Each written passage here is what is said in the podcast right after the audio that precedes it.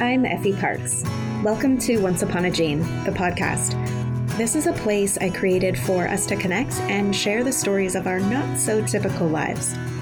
Raising kids who are born with rare genetic syndromes and other types of disabilities can feel pretty isolating. What I know for sure is that when we can hear the triumphs and challenges from others who get it, we can find a lot more laughter, a lot more hope, and feel a lot less alone. I believe there are some magical healing powers that can happen for all of us through sharing our stories, and I'll take all the help I can get. Once Upon a Gene is proud to be part of Bloodstream Media. Living in a family affected by rare and chronic illness can be isolating, and sometimes the best medicine is connecting to the voices of people who share your experience. This is why Bloodstream Media produces podcasts, blogs, and other forms of content for patients, families, and clinicians impacted by rare and chronic diseases. Visit bloodstreammedia.com to learn more. Hi, rare friends. Thanks so much for joining me today. I'm so grateful you took the time to show up and hang out for a little while today. I want to thank you all so, so, so, so much for all of your love and support for me and the show. Thanks to your amazingness and for endorsing me for the WeGo Health Awards and for all of your love along the way. I'm so excited to announce that Once Upon a Gene won Best in Show Podcast for the WeGo Health Awards this year. That's a big deal. It's such an honor, and I'm truly humbled and I'm totally touched. So give yourself a high five for me. High fives all around. I'm also so excited for you to hear today's conversation with my lovely guest. I'm sure many of you know her already, but if you haven't, you're in for a treat. You're no doubt going to feel her strength in her message right away. Her energy right now, it's it's palpable, and I'm very happy to help spread her message far and wide. Today, she shares about a time in her life when things were at its toughest. She felt her inner strength slipping away and in an attempt to control something when everything felt like it was slipping out of control, in an act of desperation, she did something. She took action. She's doing one of my favorite things a person can do putting everything she has out there and making change, not just for herself, but for our entire community. I'll let her tell you about it. Buckle in and please enjoy my conversation with Marnie Cartelli. Hi, Marnie. Welcome to the show. Hi, thanks for having me. I'm happy to be here. Yeah, well, I guess this is more of a welcome back because you were a guest on the storytelling episode titled Skin in the Game. And if you haven't heard that episode, everybody, go check it out. It's episode 95 and it's awesome. Marnie tells an incredible story that you have to hear. Thank you. At least now I get to be more uplifting than I was in that storytelling.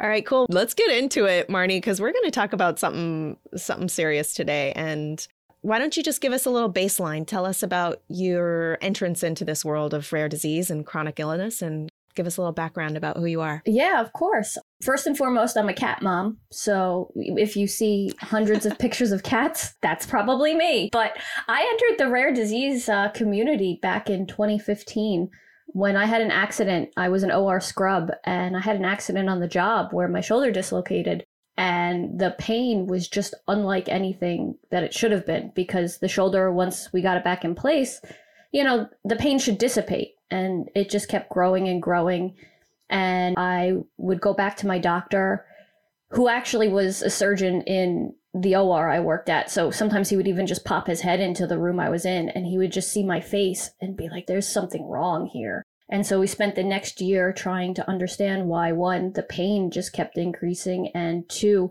my shoulder kept dislocating. And so the shoulder dislocating was easily fixed in the operating room because I had actually stretched out my joint capsule from repeated dislocations. But the pain just kept getting worse and worse, even after we fixed everything, until one day my whole arm just went blue and ice cold and my doctor, who happened to be in the OR that day, was like, I know exactly what that is. He's like, I've only seen it once in my career. And he transferred me to another doctor's care because it's the rare condition reflex sympathetic dystrophy or complex regional pain syndrome is its current name. And it's a neuroinflammatory condition where basically after I got hurt, my body went haywire and the signals never got turned off that I'm healed. So the body just kept sending these these pain signals which explain the pain and then what happens is it goes on loop into your brain over time if it's not interrupted. and those signals can go out to anywhere that you have nerves that innervate. So it actually affects my cardiovascular system, it affects my endocrine system, you know, my respiratory system. It's actually a really interesting disease that I say it stinks to have, but is really interesting to study. Yeah, I think complex is the key word there. I've heard stories from so many in your specific group of the CRPS, complex regional pain syndrome members like Whitney and Barby of having an accident and it triggering all of these pain events, if you will, that cause so many problems. And it's heartbreaking to watch. It's heartbreaking to see the good days that you're having and then how many bad days come after that. Yeah, it's really remarkable you know, in rare, it's actually something we don't talk about. If you have a rare pain condition, we talk about pain, but there are so many conditions that actually have pain associated with them that we really don't discuss all that often. So I advise anybody out there who's who's struggling with pain management, um, whether it's in rare disease or or just you know has questions in general. Barby Ingle is like a wonderful resource to go to. Yes, she's literally a cheerleader. So we'll we'll connect we'll connect all of Barby's information, and she's been on the show before. If you want to go back to that and hear what Marnie's talking about, huge advocate for sure. So Marnie, I know even just by talking to them and then you know being a part of this community on the social network, I see what this does to your mental state. I see how it's taken a toll on so many of my dear people, you included. And I kind of want to dig into that a little bit and talk about that hard stuff if you're okay with that and what that experience was for you when it was the most exhausting or hopeless or when you felt the most defeated. There are two times I can point to in my life that I really got to the dark, dark place. That was pretty close to the beginning after I had gotten a diagnosis, but I had lost my job over it because I couldn't do the job. And I was being held up in red tape from getting the treatments I needed. In rare, I'm sure you know, of course, that anything that's off label means insurance doesn't have to cover it. So fighting to get treatments in the beginning. And it took eight or nine months for me to be able to get my treatments after appeal after appeal. And during that course of time, my body just took a nosedive. And I remember just thinking that this is no way to exist. I couldn't get off the couch. I was depressed. I remember the mailman knocked on the door during the winter and he said, You need to clear off your steps. My husband was at work. And I said, I'm so, so sorry. You know, if you ever don't feel comfortable, please do not deliver mail that day. It's not that important for me to get you know, one day's worth of mail. I don't want you to hurt yourself. And he said, okay, I just wanted to let you know. I had even bought electric mats to try to help melt the snow because I knew I couldn't shovel it. Right before he left, he stopped and he turned to me and said, I give other houses a break because they work. Your home. You can do the steps. And he just walked away. And I lost it. I was hysterically crying and I called my husband, who was livid. He did the opposite, you know, was like, I hope you told him off. I hope you got in his face and I was like, does it sound like I told him off? As like I'm ugly sobbing. And it was the realization at that time that I would never be viewed by society again as productive. And that weighed on me for an incredibly long time. I would say it even weighed on me up until earlier last year when I finally learned to shed the care for how other people perceive me. I'd spiraled really fast and really bad at that point in time. And I even got to the point of being su- suicidal. Thankfully, I got help. I reached out and I got help and, and I came out of it. And then I dove headfirst into advocacy, which is a wonderful way to connect yourself in the rare disease community or chronic illness or whatever it is that has altered your life because you really find that sense of family.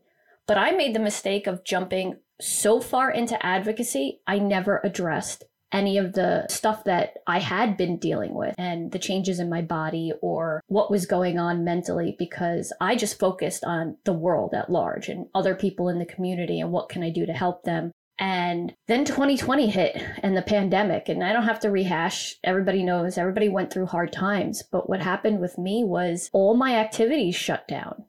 And the only thing I was left with was myself.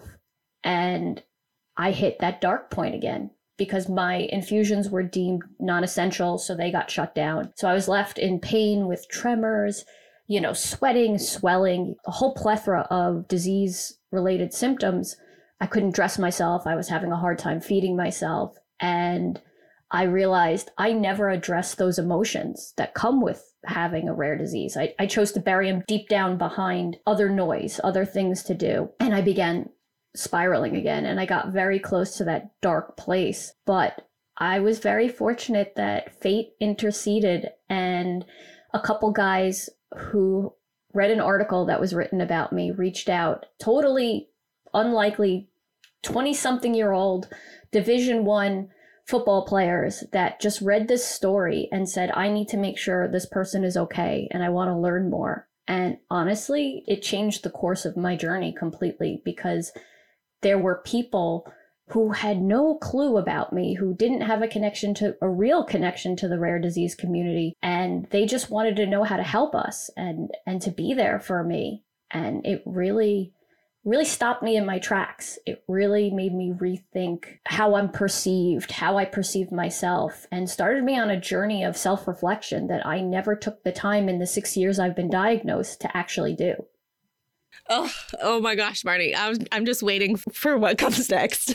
I'm just like well, you you well, you know the end, so uh, it's it's cheating. You can't you can't just do that. But yes, there there have been some pretty profound and pretty amazing things that happened. So those young men were from Northwestern football. And I thought after we had this conversation, after they reached out, you know, they're 20 something year old kids that are at the height of their life. I remember when I was in college and I definitely was not thinking about some almost 40 year old woman somewhere so I figured, hey, this will be a cool story that I could just one day tell friends and stuff that these football players reached out to me. It has turned into one of the most important friendships in my life because these guys stayed in contact with me. They're having one of their best football seasons last year. They're winning games and they're still in the middle of the week saying, Hey, can we jump on a call? We want to find out what's going on. And as I watch these football games, so I, I was never a college football fan. I'm admitting that now. I, I NFL all the way.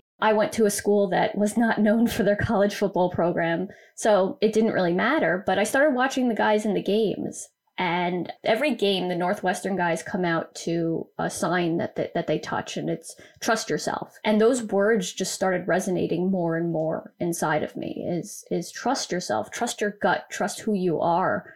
And then one of the guys, Joe Spivak, said something to me. I was I was actually in a real bad spell, and I had was talking to him, and I don't remember what I said about the disease or something. And he said, "Hey, I'm going to tell you something that my dad told me, and that's."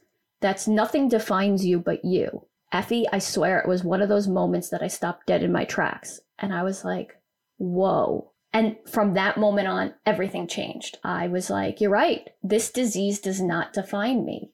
I am still Marnie. I'm funny. I, I'm loud. I'm so many other things. I'm caring. I am not this disease. But I had kind of lost some, you know, you so you focus so much on the disease and and how much of of your life it takes up that sometimes we forget that there are connections to our old world too that we can still do. We just assume everything is lost. And I had to sit back and I had to really evaluate, okay, I'm limited. There are things I will never be able to do. But what can I do? Or what is possible with modification? And more importantly, what was fear holding me back from even trying? Just because I assumed I couldn't do it, or I was so afraid to try it because I don't know. That's the truth. I can't tell you why the fear was there, but my whole six years was fear was pervasive. It was, I was first afraid of what was happening in my body. Then I was afraid of the diagnosis. Then I was afraid of the prognosis. Then I became afraid of how society viewed me. Then when I got into advocacy, I was afraid that I wouldn't fit in. So it was almost like my life had become this cycle of fear, and I vowed that I would break it. And so I started to work towards breaking it. And the very first thing I did was I, I got new doctors. If my doctors didn't believe in me, that they, we were at this point that there was nothing left to try, well, time for a new set of eyes. And that was so scary. I'm sure you can you and anybody out there can relate to that fear of going to a new doctor and and finding out what they're going to tell you. Are they going to think I'm faking? Are they going to think I'm lying or and it was the best decision I ever made because my doctor looked at me and said, "Well, I haven't ever heard of some of these symptoms, I believe you." And that was incredibly powerful. I'm just like, "Yes." I mean, Marnie, your story is incredible because you come from this place where you have some medical knowledge. You're kind of in the medical world. You were lucky enough to be around a doctor who was like, actually, you should get that checked out rather than have been ignored or whatever would have happened, to then being kind of knocked down by someone who's frustrated in their own life and their own job and really sent you into a tailspin to these beautiful young men who message you. But you also have this baseline of, you know, you jumped into advocacy as another turn to hope and perhaps coping mechanism for you at the time into this point of self reflection. And it's beautiful. I love that you got that aha moment just when you were in the perfect place to receive it and you listened. That takes a lot of guts. And I think all of those things that happened in a row kind of built you up to that, right? And to just be at that precipice where you're like, I have to choose. Yes, exactly. One of the things you said is the absolute truth. I was in a place where I could receive the message. I think we all know at certain points in time, and whether you're disabled or a rare disease patient or just, you know, going through your average life, where maybe there's criticism or comments or something that are meant to be helpful and hopeful but we're not ready to hear it and we're not ready to take action on it. And especially in the rare disease space, I always tell people acknowledge you're not ready. But Effie, the great part is that's part of the self-reflection is there's no reason we all can't self-reflect, but accept what you find. There's nothing wrong with going, you know, I'm not ready for that right now or I I knew I wasn't going out because I was afraid the fear. I was afraid the pain would get bad. My husband would want us to make plans, he would want us to do things, and I would tell him no. And I realized at that point in time, I wasn't ready to move past that. I am now. I was a year ago when I realized that I was done living my life in fear. But I don't know if if I had gotten these messages 3 years ago if if I would have received them because I wasn't ready. And that's okay too. Absolutely. I think in a state of self-preservation is just as valuable as a piece as long as you use it as a tool eventually, right? As long as you're still digging at least sometimes whenever you can to find a way, right? Exactly. Exactly. We all say it's okay to not be okay, but how many of us actually believe that? You know, we say it, it's a great catchphrase, but how many of us carry that guilt around that we're not doing enough or we're not okay or we look on Instagram and look at other people's lives and and it's it's a case of the Joneses, right? We want we want that maybe not their stuff but that happiness they're exuding. The last year has kind of taught me yeah, it truly is okay to not be okay, but but recognize you're not okay and accept it. You know what? If you can, try to move past it into a way that you are good but if you're not, that's okay too. Like I said, accept it. Be who you are. I guess that's really, really kind of my message. Because even in advocacy, I felt, honestly, I had imposter syndrome. I thought I didn't belong in advocacy because I was trying to follow a path of other people, of pe- better advocates, different, you know, advocates. And I was miserable. I was doing good, which of course is a great feeling, but at the same time is I wasn't true to myself. I wasn't true to who I am as a person or how my life was, right? And so once I started down this path after meeting these guys from Northwestern, I started changing my advocacy style too. As my friend Anna says, I became unapologetically Marnie. And it, it was literally, I just would put myself out there. I would talk about how, guess what? Football is important to me. Football is something that pulls me and my family together and gets my head out of this horrific space and allows me to talk about something that aren't medical bills, that aren't, you know, diagnosis or prognosis or treatments. And I love that. And I'm not afraid to say that. And I found that there are so many people out there that feel the same exact way. They use sports as an escape. And it really started connecting more and more of the community to me because I just started being Marnie. Mm, I love that unapologetically Marnie. And yeah, it's okay that you're not okay and permission to feel conversations that are definitely being brought to the table and more accepted. And I believe that it's a healthy boundary to feel that way and to kind of understand your emotions like that. But sure, in the beginning, there's guilt to get around that because it's not the way we were taught. It's not the conversations that people are having on the reg. And it takes a lot of guts. It takes a lot of guts to go there. I think what you said is so vital is it's important to, to accept and acknowledge our feelings, but don't live there. I think you've said this before is that acknowledge, feel, work through emotions. But when we live in that emotion, that's where that darkness starts to overtake us. Yeah. And I love that you had this imposter syndrome, which eh, that's so normal for everyone in every little piece of their world, whether it's job or life or family or whatever. But that you found your niche, you found your Marnie, you found your voice, and it came about from these boys. And I just want to know what they said to you and what's happening now because of that message that they sent to you. They are amazing people. And between them and we've talked about before that my connection to uplifting athletes, they really just told me we believe in you. And and I told them, you know, I watched my body deteriorate and especially during the time when treatments were held up, it got incredibly bad and I started to feel weak. I have a trainer now and he hates the word weak, but literally that was how I felt. I felt weak as a person, weak in my body. And I said, I don't want this anymore. There has to be a way for me to get stronger. But I knew I did not have the resources, right, at that point in time. I, I wasn't going to go to a gym where they give 20 credits for strength training who has no understanding of the human anatomy or physiologic changes and disease process. I knew if I was going to undertake trying to strengthen my body, I needed the right people. And so I got connected to my current coach slash trainer, Hunter Stark, who's in Florida. So we train virtually. And he had never worked virtually or with me or anything like that before. And we had a great conversation in the beginning about strength and, and what I wanted to do. And I told him that I just wanted to see how strong I can get. And he's like, Well, what do you like to do? And I said, I used to work out and I used to like, and I list rattled off all these things. And he's like, You know, you can't lift your arm right now, right? and I was like, Yeah, yeah, yeah, I know that, but I still want to do all these things. And he's like, Okay, keep that mindset. And so I started working with him and the first 4 or 5 months was really just physical therapy. It was it was trying to get range of motion, function control, things like that. And while this was going on, I told the Northwestern guys about it. And I have never seen people get so excited about physical therapy in my life.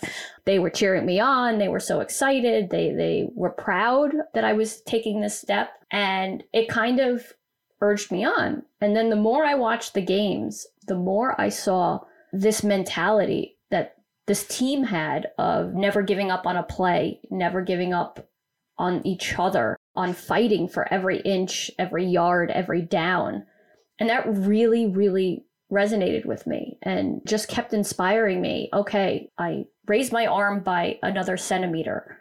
That's awesome. And as Hunter Stark says to me, is that small incremental changes will lead to a big result.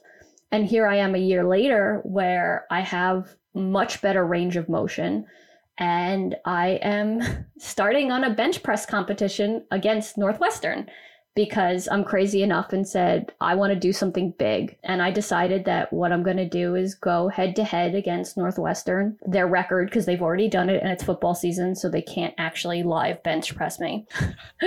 and I'm going to go try to take down their record and lift over 7,000 pounds in 10 minutes.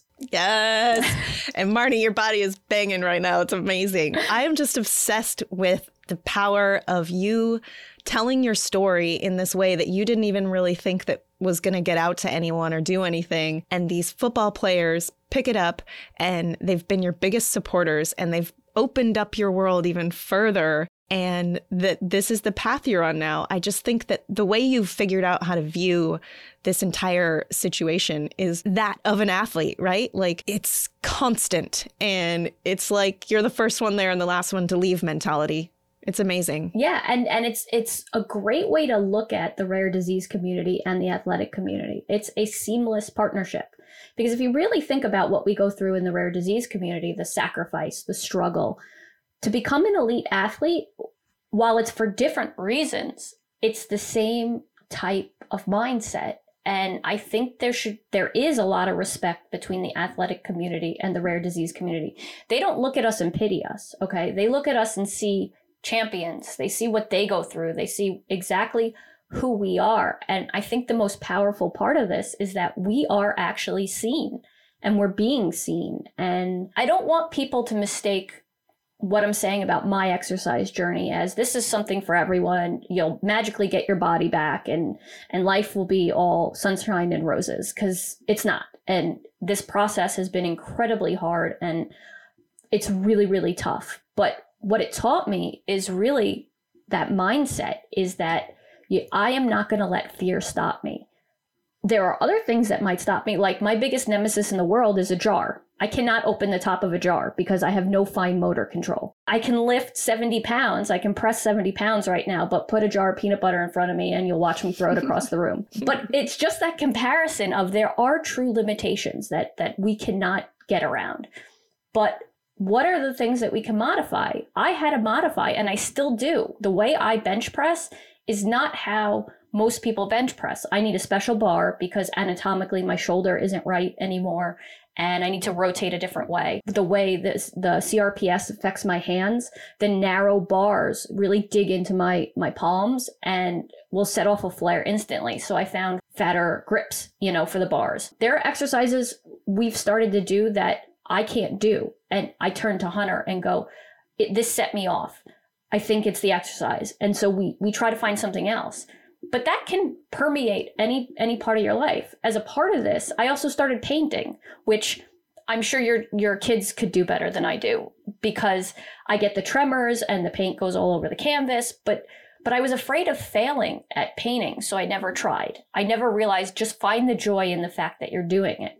So this mental attitude of what the press for hope really is. It's a, that we as a community, we individually need to press on in our lives and we need to figure out a way to find that happiness. I'm pumped, Marnie. And that was kind of a pun too. No, I love that. And I love making the distinction that this isn't for everyone. This is what path you're on and that you've also went to painting and you've, you know, you've done all of these things and you're exploring now rather than being alone in the dark and scared, right? You've opened it up to opportunities that you can figure out how to get in. Exactly. And and there are things that I can't do that I just won't be able to do. And and I acknowledge that, but I'd rather find it out safely by trying and realize, okay, I can't do it, than let this fear that has just been there for so, so long be the reason I'm not doing it. That's just courage. That's pure courage. And that's amazing, really. Okay, well, let's talk about the Press for Hope Challenge because it's coming up. Tell everyone exactly what you're doing and what Northwestern's doing, where it's at. Can people get involved? Give me all the details. Okay, absolutely. So here's the shameless plug. So the uh, Press for Hope will be taking place on October 29th. I'm would love if everybody could just give a shout out to TC Boost Performance in Chicago because they are the only reason this is taking place. They are allowing us to use their facility to do the press, and I am forever grateful to them because this was almost lost uh, because we couldn't find a place to hold it. So it'll be taking place at their facility on October 29th. And what I'm going to do is I am going to lift my max amount of weight as many times as possible in 10 minutes. The goal is to break Northwestern's average record, which is 6,525 pounds. But I want to go even further. I want to press over 7,000 pounds in honor of the more than 7,000 rare diseases that we have identified in the community. And really, what's the most exciting part about this is I'm hoping to be able to live stream it and get everybody from the community involved and be there with me because unless you're in Chicago, you're not going to be able to show up and attend it. So I'm going to stream it. I'm going to have it either as a Zoom room or something where everybody can interact because I think that's really the important part about this is the engagement. And it is a fundraising event. All proceeds are going to be going to the rare disease community through uplifting athletes because they've given me so much that I'd like to give back to them. And they're truly an organization who have the goal of uniting the community through sport, which basically is everything about me now. So that's what's going on with that. And then on October 30th, I will be joining the Northwestern guys at their game against Minnesota, cheering them on with a, uh, a group of people which it's actually a really meaningful game because October 30th is my 40th birthday. Can't believe that's coming up. But more importantly, I have not stepped foot inside of a football stadium for a football game since my diagnosis. And that was a huge part of my life. It was one of those things that we did all the time that my husband and I loved doing. Since then, I've always been too sick or too afraid. What if the weather's bad and I and I get bad while I'm at the stadium to bring myself to return to football. So October 30th is the day I get to return to a football field. And I will probably be the only person in the stands hysterically crying while the game is going on. Oh my gosh, you got my cheeks hurting. I'm smiling. I'm smiling. I'm so happy for you. And I love the 7,000 pounds connection. And I am so excited for you. And I'm so inspired by you. And I don't use that word lightly. And I think what you're doing is just incredible. I mean, coming from an electric doormat to this challenge against some of the strongest people in the country, it's just, it's beautiful, Marnie. And I love the way you've defined strength and fear for yourself and how it's changed you along the way. It's so powerful, and I'm really grateful for you. Well, thank you. And I'm, I'm grateful for your support. And I want to encourage anyone out there if the fundraising part of this is is so minimal. If if I raise a dollar, I'm excited. If I raise 50 bucks, even better. But I really want to challenge everyone out there to be a part of the Press for Hope by examining yourself, really looking at something maybe you've wanted to try that you've been afraid to. Like I said, it doesn't have to be a physical thing, but really taking that time to self reflect. And just by doing that, you're a part of this. You're a part of the Press for Hope, which I hope will be around for many years to come as people find that thing that they didn't realize they could do and get excited and share it. I love that, leaving it with them. And yeah, just like working out and moving your body, every time you do it, every single time you do it, the next time you do it, you notice something different even if it's the smallest thing, you notice it and that's important. Absolutely. Cheer the small successes because eventually they're not small. Celebrate everything. And you know what? If you are showing up for yourself every day, and sh- by showing up for yourself, I mean realizing what capacity you can have that day.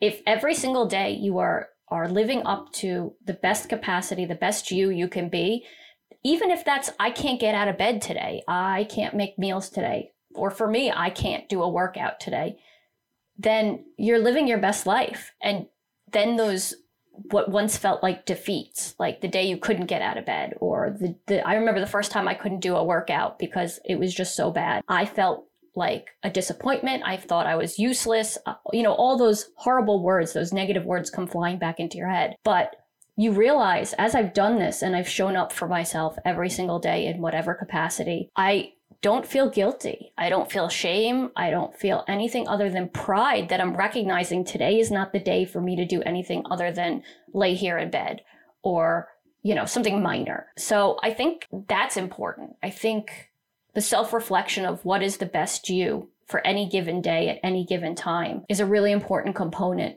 of this press for hope. I'm going to go work out today. I feel like I just listened to a keynote speaker and I can't wait to read your book someday, Marnie. Uh, I have to get over my writer's block for that to happen, but I'm a talker, so this is fine. all right, cool. Well, we'll have all the links to the Press for Hope stuff in the show notes and you can follow Marnie on Twitter. She's very active on Twitter. She's on Instagram as well and I'll connect all those. And yeah, I encourage you to join Marnie's team because listen to how much fun she is. And I'm excited to share this episode, Marnie. Thanks for just brightening my day and lifting me up. And I'm, I'm just, I think you're amazing. Oh, well, thank you. It, it, the feeling is definitely mutual, and I absolutely appreciate this and your audience for listening. And I just want to say, finally, go cats. I hope you've been enjoying this podcast. If you like what you hear, please share this show with your people, and please make sure to rate and review it on iTunes or wherever you get your podcasts. You can also head over to Instagram, Facebook, and Twitter to connect with me and stay updated on the show. If you're interested in sharing your story, or if you have anything you would like to contribute, please submit it to my website at effieparks.com. Thank you so much for listening to the show and for supporting me along the way.